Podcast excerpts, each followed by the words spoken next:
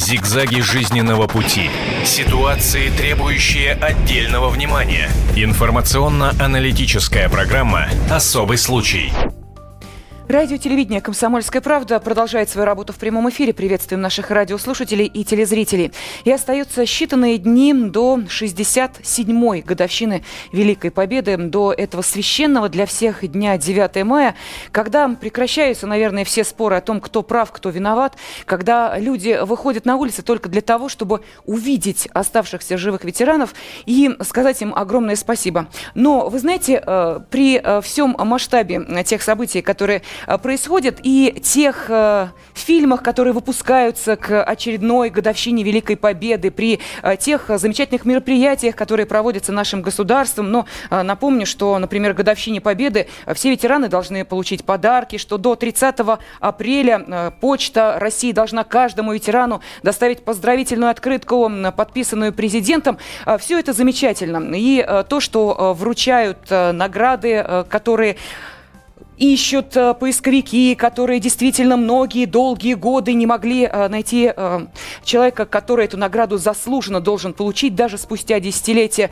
Все это здорово, но когда видишь в видеоблогах вот такое, с чего мы хотели бы начать сегодняшний эфир, начинаешь задумываться, а все ли мы и каждый из нас делаем для того, чтобы жизнь тех людей, которые спасли жизнь нам, была счастливой, достойной. Но давайте, чтобы не быть голословными, для начала посмотрим. Это тоже правда, и это тоже обращение реального человека. Пожалуйста.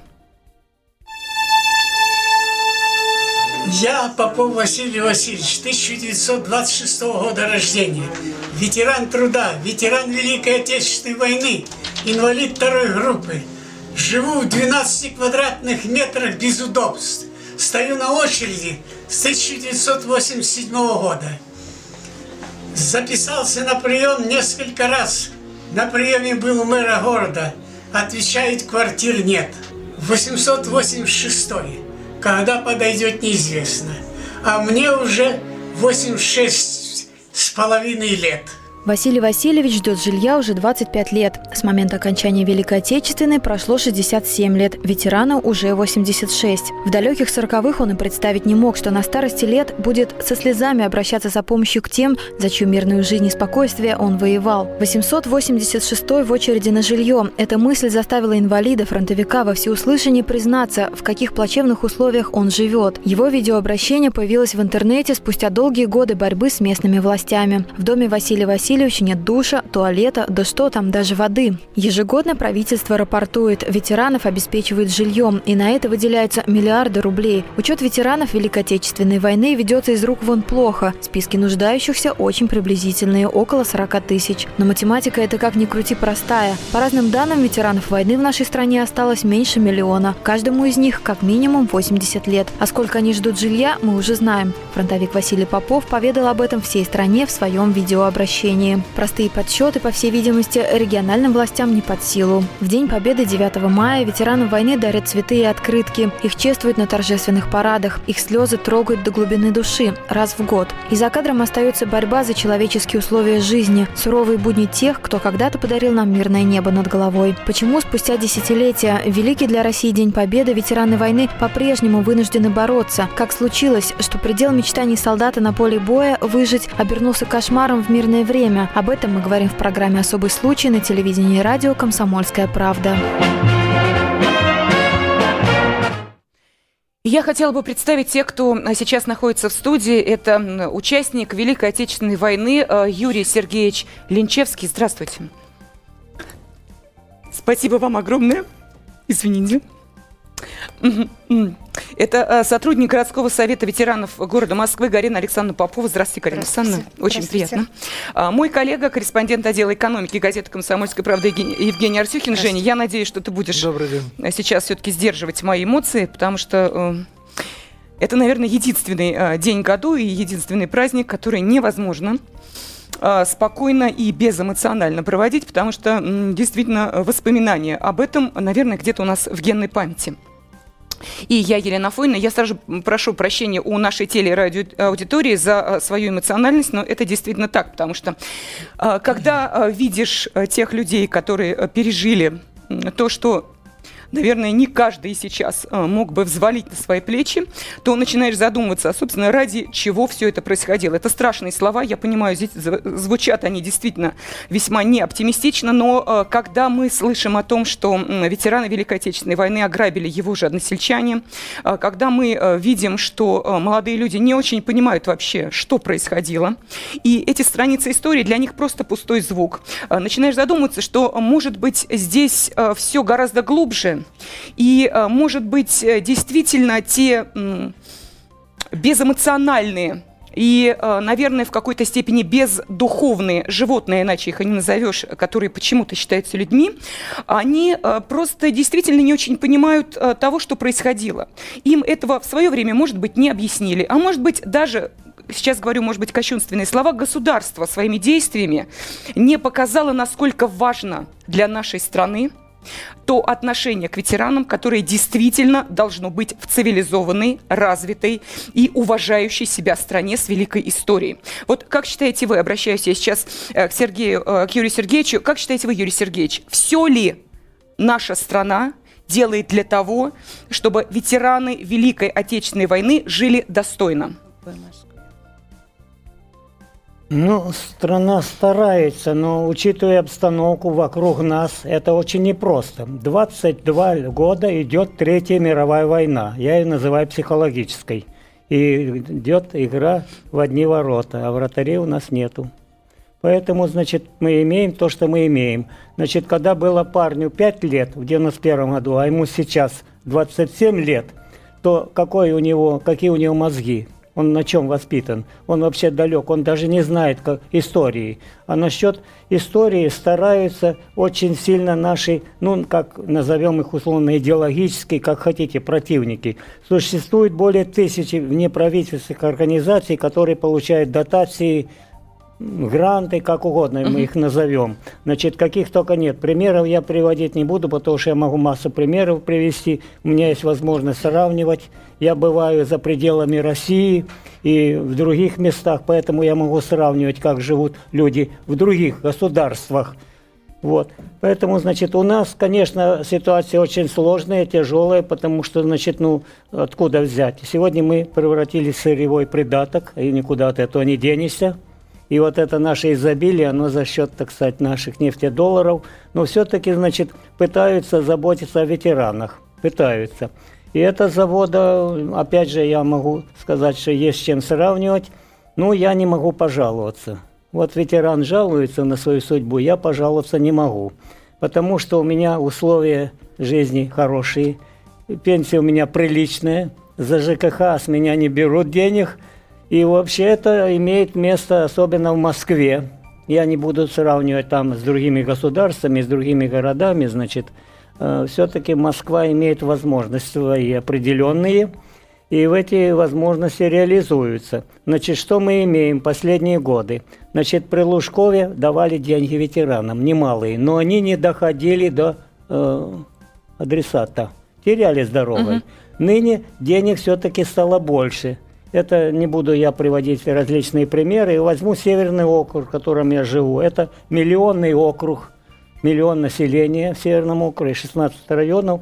И у нас, значит, здесь, значит, очень хорошо поставлена вот эта служба, значит, э, ЦСО есть, которая помогает лежачим, и не только лежачим. И есть, значит, э, как это называется, управление социальной защиты, где отслеживают и ветерана находят и предлагают ему путевку. Другой вопрос, что очень много ветеранов лежачих, и они просто не могут никуда не выехать, а вообще и приходить. Значит, вот я участник парадов Победы нескольких, и я знаю, что это такое. Значит, это мы с гордостью, к нам, отношение к нам все-таки ну, никуда не денешься, не перечеркнешь то, что было. Юрий Сергеевич, спасибо огромное. А вот теперь вопрос к Галине Александровне Поповой, угу. сотруднику городского совета ветеранов Москвы. Э, я понимаю, Галина Александровна, что мы сейчас говорим о довольно благополучном в этом смысле да. Э, регионе. И понятно, что Москва, э, Московская область, другие крупные города, в данном случае они, да, действительно, может быть, занимают такие лидирующие позиции, но давайте не будем забывать и о глубинке, где приходится для того, чтобы хотя бы достучаться до чиновника, прорваться к нему, а мы слышали, это действительно так. С каждым годом э, люди не молодеют, это понятно, и физических сил у них просто не хватает элементарно для того, чтобы э, понять, что им делать. Вот эти люди они, э, получается, отрезанными от всех тех социальных благ, льгот, которые положены ветеранам. Они их просто даже знают, иногда не знают. Они живут у себя в глубинке, как я уж не знаю, каким образом вот этот ветеран понял, что ему для того, чтобы достучаться до властей, нужно обратиться в социальные сети. Ну, наверное, может быть, действительно, там внуки или кто-то подсказали. Но это же э, вопиющий случай. В таком случае мы говорим о чем? О том, что у нас есть ветераны, которые действительно, слава богу, обласканы государством, и все у них в порядке. И есть второсортные люди. Вот э, так, простите, что ли, уж это звучит страшно, но тем не менее. Ну, я с вами согласна в этом смысле, что все должны получать одинаковые льготы. Все участники войны воевали. И э, даже могу сказать, немножко вернуться в свое личное прошлое. У меня отец, участник Великой Отечественной войны, погиб в 1943 году на Орловско-Курской дуге под гвардии подполковник. Э, и я хочу сказать, что в советское время э, мы получали очень хороший настрой детей осталось, э, очень хорошую пенсию. Нам государство помогало – и вы знаете, даже отец, когда писал письма маме, что если что-то со мной случится, э, я уверен, что государство не бросит mm-hmm. семью. И действительно так и оказалось.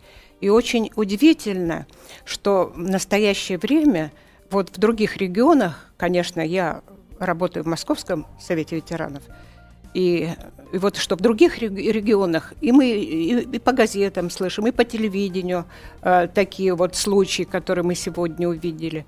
Очень удивительно, что государство, я считаю, да, оно бросило таких людей в других регионах. Наше правительство московское заботится, и я бы не сказала, что вот такой лозунг, что мы вспоминаем только в День Победы участников войны для москвичей, э, для участников войны э, московских, которые живут в Москве, это, ну, очень... Мы не разделяем этот лозунг. Mm-hmm. Почему? Потому что вот уже Юрий Сергеевич сказал, что э, какие льготы существуют, какие путевки. Вот еще должна я сказать, что в Москве очень прекрасно создана такая медицинская помощь, это санаторий на дому. Для тех участников войны, которые не могут э, прийти к врачам в поликлинику, и поэтому врачи сами приезжают, консультируют, э, выписывают лекарства. И также хочу вот тоже вспомнить э, Центр социального обслуживания. Прекрасно работает. Эм, вы, вы знаете, такие душевные люди работают там. Я бы, честное слово, дал, э, тоже бы с огромным удовольствием поблагодарила их за наших участников войны, к которым они приходят, помогают убираться, некоторые лежачие, нет э, родственников, mm-hmm. ни детей, никого, и они помогают им. И вот это большое спасибо э, нашим Нашим социальные службы города Москвы, которые заботятся о наших участниках войны. Э, я напомню, что это была сотрудник городского совета ветеранов Москвы Галина Александровна Попова. И обращаюсь я теперь к Евгению Арсюхину, корреспонденту отдела экономики газеты «Комсомольская правда». Москва довольно благополучный регион, это абсолютно точно. И э, ясно, что здесь действительно социальные службы работают э, превосходно. Да, есть сбои, не без этого. Но, тем не менее, если взять ситуацию по всей России – ну вот в сюжете был затрону, была затронута конкретная программа «Жилье каждому ветерану». Я сталкивался с тем, как эта программа работает на конкретных примерах, поэтому кратко сначала напомню, что это за программа. А, деньги на нее были, она появилась где-то в 2003-2002, по-моему, году. И наверное, если бы такая программа, а такие программы на самом деле появляются либо в Германии, либо в Соединенных Штатах Америки, за нее сразу на началась бы драка среди угу. строительных компаний. Компании выстроились бы в очередь. У государства есть деньги, оно дает заказ на производство жилья. Это прекрасный шанс э, заработать. И э, ветераны бы там, не знаю, года через три бы уже были жильем. У нас не так. У нас э, все передали местным властям. Местные власти посмотрели, что можно украсть. И в итоге выяснилось, выяснилось, что денег вроде как нет. В 2006 году параметры программы начали цинично менять. Есть одни ветераны, есть другие угу. ветераны, есть нуждающиеся, есть не нуждающиеся, есть молодые, есть пожилые. Вот кто 20-го года рождения, кто 30-го. Все это разные люди. Вот так вот от отранжировали. Тем не менее, к 2010 году было поручение нашего, все еще пока нашего президента Дмитрия Медведева, эту программу завершить. И вот как раз накануне 9 мая 2010 года я, как журналист, разбирался с историей из э, э, Башкирии, где дедушки, вот, который очень напоминает того дедушку, которого мы видели на экране, ему квартиру не давали. Э, вникли в эту историю, почему не давали. Значит, приходят чиновники, смотрят его хибару, где дым идет через раскрытую дверь и говорят, что здесь жить можно. Вот здесь жить можно. Угу. Показывают какие-то свои нормы, дед ничего не понимает. И я звоню, говорю, что вы над стариком издеваетесь, а мне говорят по секрету, «А вы знаете, это же его родственники подзуживают. Что ему там осталось жить-то? Года два-три. А это же родственникам все достанется. Вот ведь проблема-то какая у людей. А на самом деле там денег давно уже нет. Все уже разворовали, все растащили. Вот такая вот э, история, если брать ветеранские программы все российские, тут я соглашусь с нашими гостями, в Москве все не так печально, в Москве и денег больше, то таких историй можно рассказать про любую программу. Но у нас будет такая история еще впереди, во второй части нашего эфира. Мы, э, я надеюсь, сможем пообщаться с человеком, который оказался вот как раз в такой ситуации, о которой ты говорил. К сожалению, э, да, действительно, в, неких, в некоторых регионах это уже становится не исключением, а правилом. И история ветерана Великой Отечественной войны Алексея Семеновича Рыбкина. Мы обязательно к ней вернемся. А сейчас мне хотелось бы задать вопрос нашей аудитории и вынести этот вопрос на голосование. Вот как считаете вы, да, э, здесь прозвучали и э, довольно оптимистичные э, сведения о том, как относятся к ветеранам, э, прозвучал и краткий такой экскурс в историю недвижимости для ветеранов. Вот при всей совокупности того, что уже сейчас, в течение этих 20 минут вы услышали, а уж сколько вы слышали, я уверена, еще за рамками нашего эфира, вот подумайте, пожалуйста, и ответьте на такой вопрос. А как считаете э, вы, достаточно ли наше государство делает для ветеранов Великой Отечественной войны? И если вы считаете, что да, того, что э, делает государство, вполне хватает. Вы звоните по телефону 637 65 19.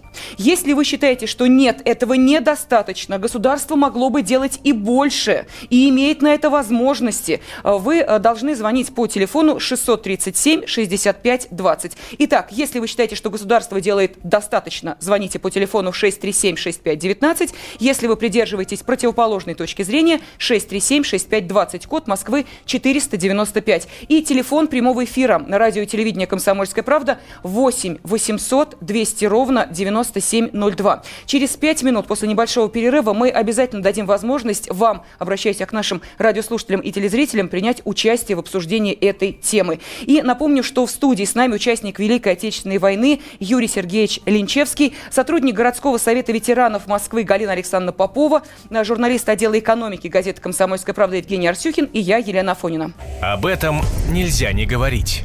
Особый случай. Продолжается программа «Особый случай». Радио и телевидение «Комсомольская правда». Мы работаем в прямом эфире. И это значит, что вы можете, обращаясь к нашей аудитории, присоединяться к тому разговору, который э, сегодня э, мы здесь в рамках нашего эфира ведем и с нашими гостями, и, конечно, с вами. Поэтому телефон 8 800 200 ровно 9702 в вашем распоряжении. А говорим мы вот о чем. Как вы считаете, достаточно ли государство делает для ветеранов Великой Отечественной войны? И это также вопрос для голосования. Если вы считаете, что да, в нашей стране делается абсолютно все для ветеранов. Вы звоните по телефону 637 65 19. Если вы считаете, что нет, делается недостаточно, вы звоните по телефону 637 65 20, код Москвы 495, и буквально через 15 минут мы подведем итоги нашего небольшого радио и э, телеопроса. Ну, а сейчас я представлю тех, кто находится в этой студии. Участник Великой Отечественной войны Юрий Сергеевич Линчевский, сотрудник городского совета ветеранов Москвы Галина Александровна Попова, корреспондент регион, э, отдела экономики газеты «Комсомольская правда» Евгений Арсюхин и э, я, Елена Фойна. И сейчас э, нам хотелось бы отправиться в регионы. Мы говорили о том, что разница в отношении... Нет, в отношении-то, может быть, она и не различается, а вот в выполнении, вот это, да, действительно. То ли чиновник на местах, ну, в регионах замученный, то ли зарплаты там меньше, и в любом случае нужно урвать то, что удается урвать, даже если речь идет о святом том о ветеранах. В общем, то ли моральные принципы там другие, но вы знаете, э, когда заглядываешь в э, интернет и видишь такие обращения, как, например, на сайте президента, то начинаешь задумываться, может быть, действительно чиновник тот зверь, которого нужно, я не знаю, как-то воспитывать, дрессировать, что-то с ним делать. Итак, вот, вот как начинается письмо, адресованное президенту нашей страны. Здравствуйте, уважаемый Дмитрий Анатольевич. Обращается к вам внучка ветерана Великой Отечественной войны, который незаслуженно забыт вами. Рыбкину Алексею Семеновичу недавно исполнилось 88 лет. В 18 лет он ушел на фронт, участвовал в битве за Севастополь, за взятие Берлина, получил тяжелые ранения, но дошел до конца, принес победу. Далее письмо очень длинное, мне хочется просто несколько цитат из него сейчас зачитать. За последние несколько лет его ни разу не поздравили с Днем Победы. Никакого внимания от органов социальной защиты. Никто не поинтересовался, нужна ли какая-нибудь помощь от государства. Как будто его вообще не существует. Вот это действительно очень страшные слова, и начинаешь задумываться, а может быть действительно есть ветераны, и именно о них мы должны сейчас говорить, которые живут в нашей стране, но которых как будто бы нет. А некоторые из них даже, вот знаете, как э, есть замечательная повесть в списках не значился, рассказывающая о Брестской крепости. Вот в данном случае э, говорим это уже с такой, знаете, жестокой иронией. А может быть, действительно есть те ветераны, которые в списках в нашей стране не значатся, Жень? Ну, на самом деле, вот мой э, дедушка, который погиб, э, как я только недавно узнал, в феврале 42 -го года, он действительно долгие годы в списках не значился. А, нам сообщили, но не, не нам, а моей бабушке, что он погиб в плену это обстоятельство сыграло роковую роль. Во-первых, э, стало как-то стыдно вообще упоминать этот факт, и она старалась об этом помалкивать. В общем, ситуация складывалась не очень хорошая. Я был ребенком тогда, я хорошо помню, что просили вот про этот факт не упоминать. Потом ей ведь долго вообще никаких денег не платили, хотя она вторично замуж не вышла, жила э, тем, что зарабатывала сама только в 79 году на волне того, что вот Леонид Ильич Брежнев сам ветеран, и внимание к ветеранам поднялось, вот на этой волне и стали платить 20 рублей дополнительно к пенсии за то, что вот она э, вдова погибшего э, солдата. Э, и совершенно случайно я лазю по интернету в 60, когда праздновали 65 лет Победы, и вижу, вот же он. И ни в каком не плену, а в феврале 42-го там э, описываются все обстоятельства, то есть все документы были. Но, опять же, вот выложили в интернет, не пошел бы я туда и не узнал бы. Никто мне там э, не написал, вот э, ва, ваш вот дедушка там найден, найдены на него документы. Вот так вот. Женя, а если э, человек не числится в чиновничьих списках, вот сейчас, в 21 веке, если нет этого человека в списках, э, которые... Живого. Да, которые претендуют, претендуют на квартиру, на улучшение жилищных условий, да даже на подарки. Э, пусть это как не кощунственно звучит, но тем не менее, ко Дню Победы. Ну, нет этого человека в списках. Он живет, он здравствует, он пытается там, я не знаю, там э, воду из колонки носить. Но нет его. И чиновники разводят руками, говорят, а мы не знали, что такой человек вообще есть. Как это может быть? Вот объясни как могут не знать, что живет там-то и там-то, там-то ветеран Великой Отечественной а ведь войны? действительно таких историй, ну, не, не сказать, что много, но их немало. Хотя э, такой истории быть в принципе не может, потому что в 70-е годы, когда э, было повышенное внимание к этой теме, конечно же, всех переписали. А вот я сейчас э, хотела бы спросить у ветерана Великой Отечественной войны Алексея Семеновича Рыбкина. Я э, еще раз напомню, что в начале второй части э, нашего разговора я зачитала обращение его внучки не кому-нибудь, а к президенту Дмитрию Анатольевичу Медведеву, на данный момент еще действующему президенту. И теперь хотелось бы узнать, каким образом, собственно, Алексей Семенович Рыбкин пропал из тех самых списков на улучшение жилищных условий, на, я не знаю, там, хотя бы элементарную открытку к очередной годовщине Дня Победы. Алексей Семенович, здравствуйте. Да, здравствуйте. Ну вот как вы оказались в списках незначащимся? Я не знаю, это весьма удивительно. А, то есть э, вы э, видели, что в какой-то момент вдруг неожиданно э, перестали к вам приходить, э, звонить? Да ко, мне, ко мне никто не приходил. Сам я двигаться не могу, я без зрения. Понимаете, слепой я. Сам я дальше своего тротуара от подъезда я никуда не отхожу. Ну, И скажите... почему так почему так получилось, я не знаю. Алексей даже. Семенович, но ведь у вас есть А. родственники. Э, Насколько мы понимаем, внучка обращается к президенту. Может быть, нужно было не к президенту, а к местным чиновникам, к местным властям э, добиваться, стучаться, обивать пороги. Ну уж простите, если вот такая у нас ситуация в стране, что приходится именно так делать. Ваши это родные каким-то образом действовали? Да нет, Нет, почему? ну пол- получили словесный отказ, да и все. Нет, а, Все, все работают, всем некогда. а какой я- отказ получили? А с чем они ходили? Просто хочется понять, вот они э, с чем и куда пошли? Я даже вам не могу сказать, потому что я совершенно не вижу, я не, не, не участвую ни в письме, ни в, ни в чтении, А понимаете? жилищные условия у вас нормальные? Ну, имею угол. Угол имею. А угол это как? Мы просто хотим понять. Вот э, угол это сколько? Угол это кровать, на которой вы лежите? Или угол это комната? Или угол это квартира? Комнатка, комнатка. Нет, никакой квартиры у меня нет. Комнатка. Где он живет? А, Комнатка, где живете вы и ваши родственники, правильно? Нет у меня родственников. А, родственники живут отдельно. Была у меня бабушка, жена, она умерла. Так а комната где находится? Алексей Семенович. Как? Комната Как? где находится? В доме, в частном? в Да, в доме, в доме на шестом этаже. А, то есть это не частный Квартире- дом, городская квартире- квартира. Квартира у дочери. Понятно. И э, в любом случае э, сейчас э, вы видите, ну, простите за, да, оговорилась. Вы э, наблюдаете следующее, что к вам э, не приходит никто, социальные работники не приходят. Никто, никто. Слышу, какую-то кнопку ставили. Да. Дру- другим, другим кнопку какую-то спасательную, что ли, или не знаю какой. Что-то вроде этого. Ко мне не заходил никто и никогда. А адрес его можно? Так, и э, вы знаете, вот хотят адрес узнать. Я э, хотела бы обратить внимание, что здесь у нас э, в студии сотрудник городского совета ветеранов «Правда Москвы» Галина Александровна Попова. И э, вы где проживаете, Алексей Семенович? Адрес у вас какой? Южное Бутово. Наша Москва. Южная Улица- Бутово.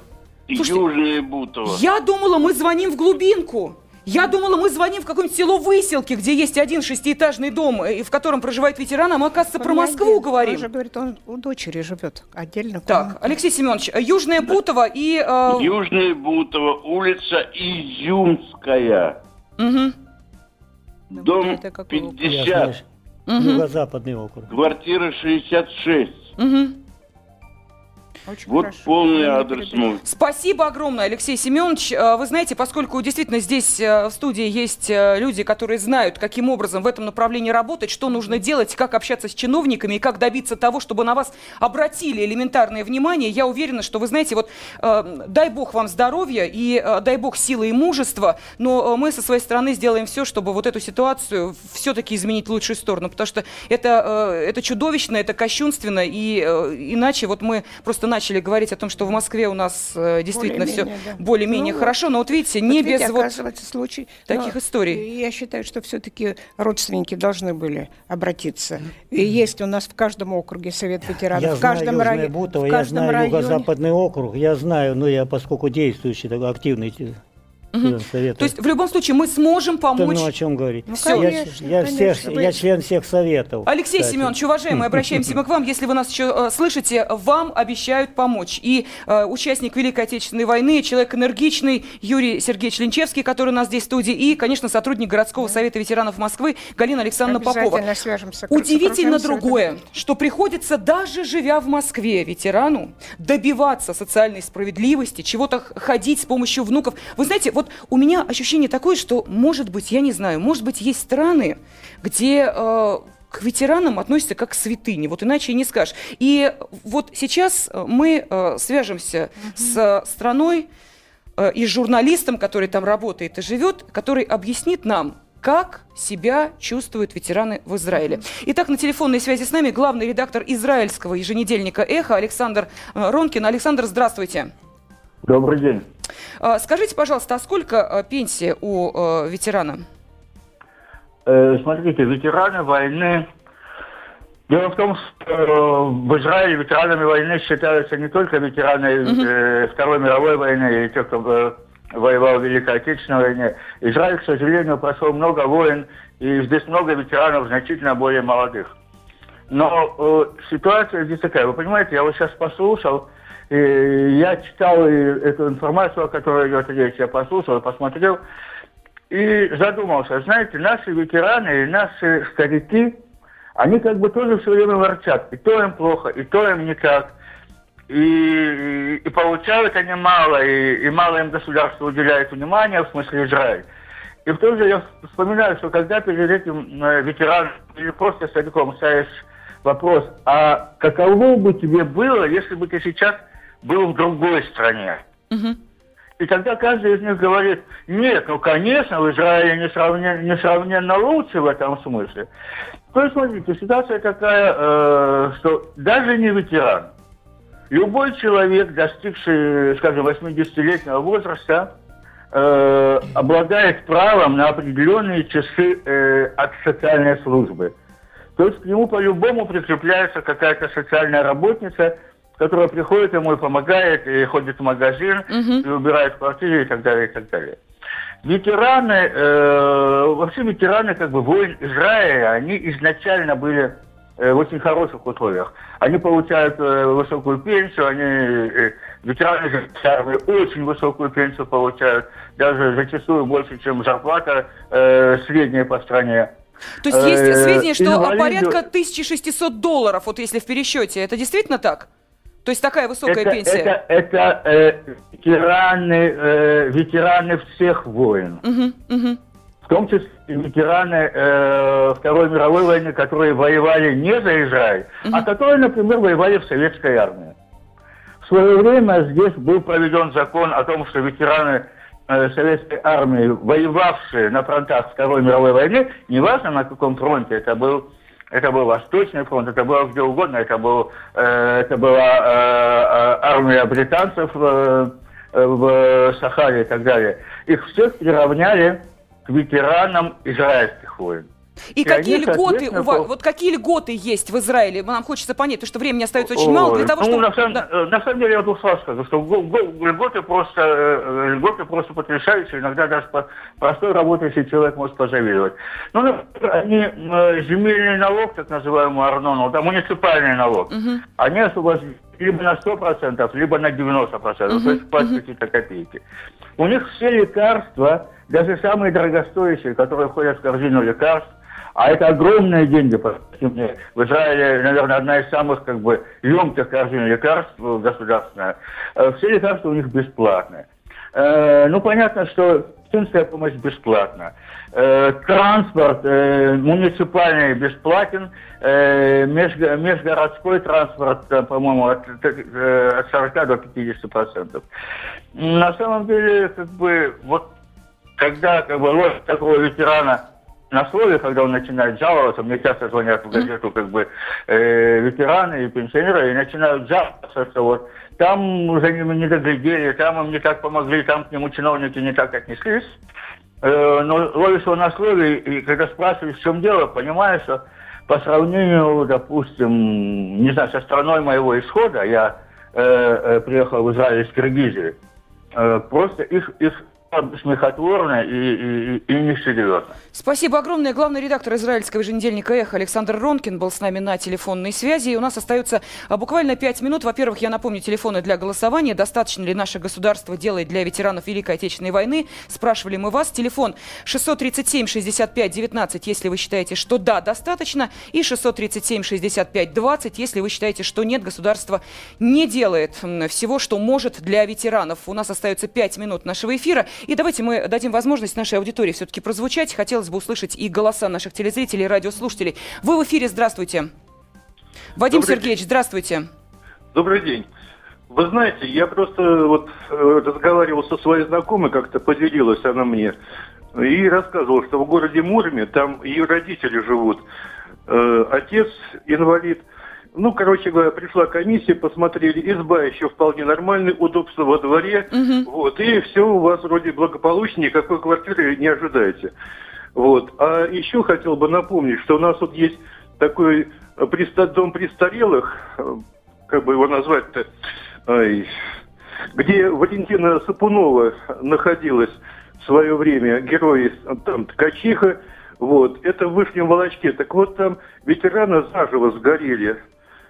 Просто-напросто из-за того, что вот не могли, Сколько как говорится, случаев? не могли они передвигаться, лежали на койках угу. и заживо сгорели. Вот я говорю, что такое отношение в престижных домах престарелых, то что говорить о рядовых вот инвалидах? Спасибо ветеранах. огромное, Вадим Сергеевич. Давайте э, дадим возможность еще Ине Федоровне в нашем эфире высказаться. Здравствуйте. Алло, здравствуйте. Елена, Елена, да? Я, да. я звоню с Карелии, Нина Федоровна.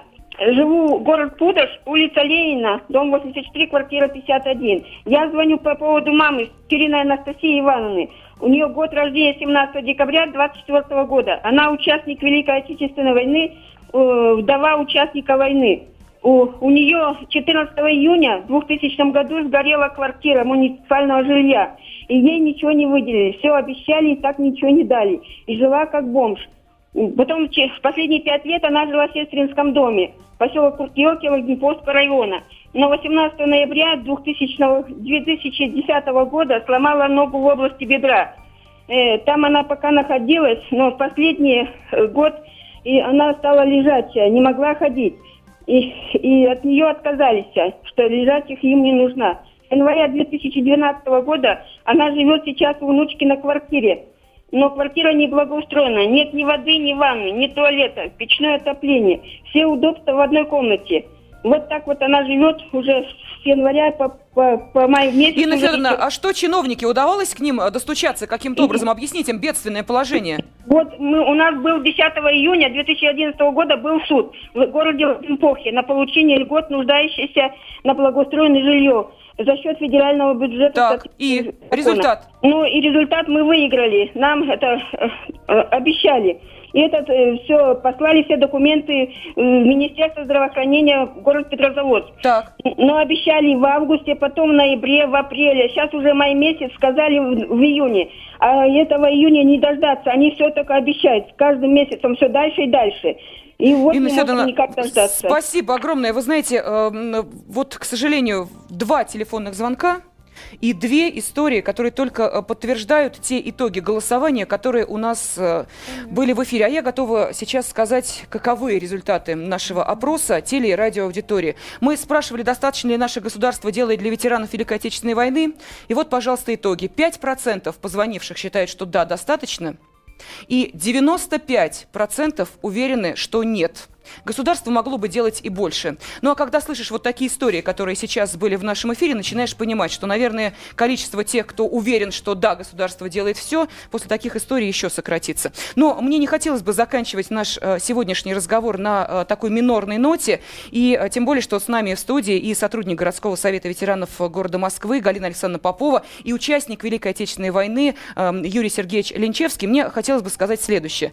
Вы знаете, говорят, что в жизни жизни э, все идет так, как должно. И человеку, который делает много и э, действительно, который достоин самых высоких похвал, самых э, красивых слов и самых добрых поступков, обязательно все это вернется и воздастся. И будет э, сила, любовь, будет благодарность и не только 9 мая. Поэтому я очень бы хотела вручить вот и эти цветы, и наши подарки от издательского дома «Комсомольской правды» вам, уважаемый Юрий Сергеевич. Юрий Сергеевич. Спасибо, Спасибо вам огромное. Дай Бог вам крепчайшего здоровья. Дай Бог вам того, чтобы вы э, чувствовали, что вы нужны нужны каждому человеку, живущему в нашей стране. Спасибо вам за ваш подвиг, за то, что вы делаете очень много и сейчас. И в вашем лице мне хотелось бы сказать всем ветеранам Великой Отечественной войны, что бы ни происходило в этой жизни, мы вас любим, мы помним здоровье вам. Зигзаги жизненного пути. Ситуации, требующие отдельного внимания. Информационно-аналитическая программа «Особый случай».